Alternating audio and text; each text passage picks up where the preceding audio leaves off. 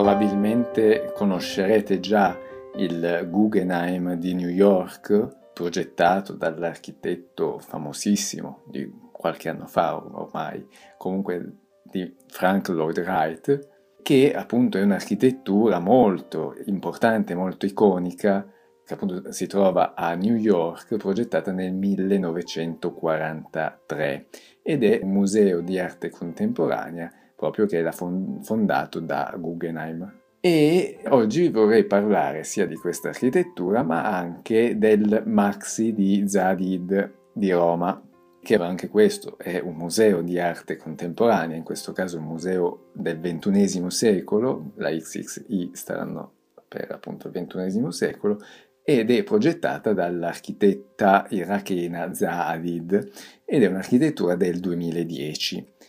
Allora, perché voglio parlare di due opere architettoniche così importanti che meriterebbero probabilmente una puntata a sé, ognuna propria, ma voglio parlarne insieme proprio perché, nonostante siano due architetture così diverse tra loro e soprattutto una fatta negli anni 40 e una nel 2010, quindi che dividono quasi 70 anni, e anche in due periodi proprio storici e architettonici ben differenti, ci vedo delle grossissime similitudini. Adesso non ho trovato niente di scritto, di dichiarato, ma che anche Zaha Hadid si possa anche essere ispirata dall'opera di Frank Lloyd Wright,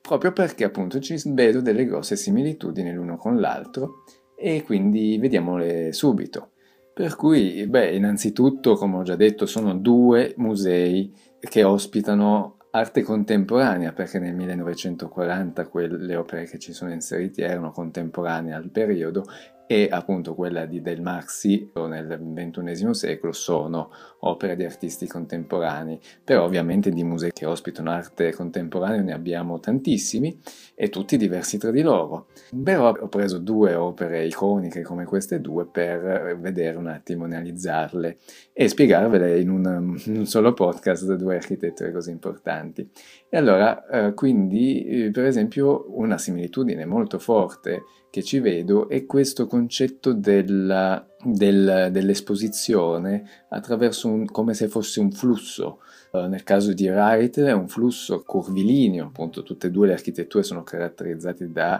forme molto morbide, molto curve, e nel caso del Guggenheim di New York, Wright ha creato una spirale che va verso l'alto, e in questa spirale c'è tutta la esposizione dei vari quadri, delle varie opere. E mentre per Zaha Hadid è un flusso con questi corridoi, questi spazi in orizzontale. Ovviamente sono due progetti diversi, probabilmente avevano anche regole, urbanistiche differenti, però capite che questo concetto della curva, di questo percorso che si vuole creare, è analogo a tutte e due le architetture. E poi il punto probabilmente principale che ho già sottolineato è queste architetture molto curvilinee e molto morbide. E non solo nella spirale per Wright, non soltanto per le esposizioni, per questi corridoi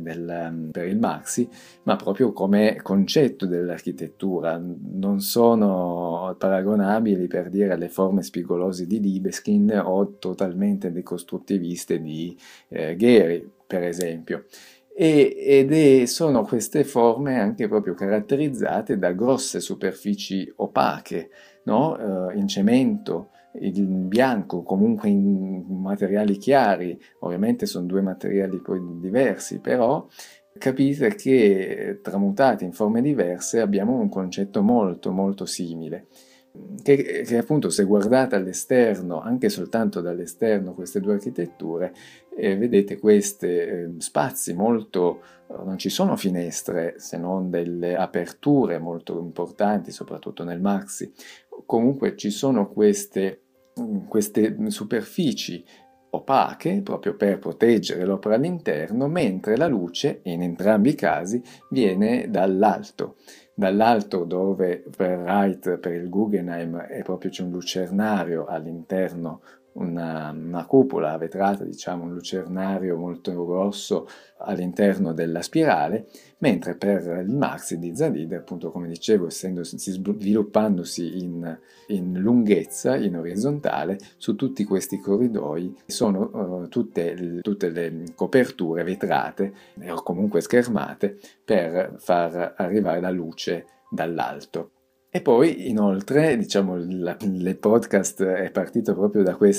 un'importante caratteristica che poi ne voglio poi parlare in nel prossimo episodio di Archipirla, che oggi volevo elogiare due architetture così importanti, ma c'è una caratteristica che non vi svelo per adesso, che appunto è un po' una fesseria che hanno fatto entrambi.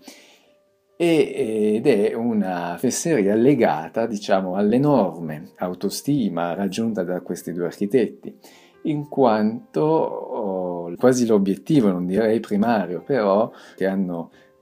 espresso entrambi gli architetti, sia Wright appunto 70 anni, anzi di più, e Hadid 10 anni fa,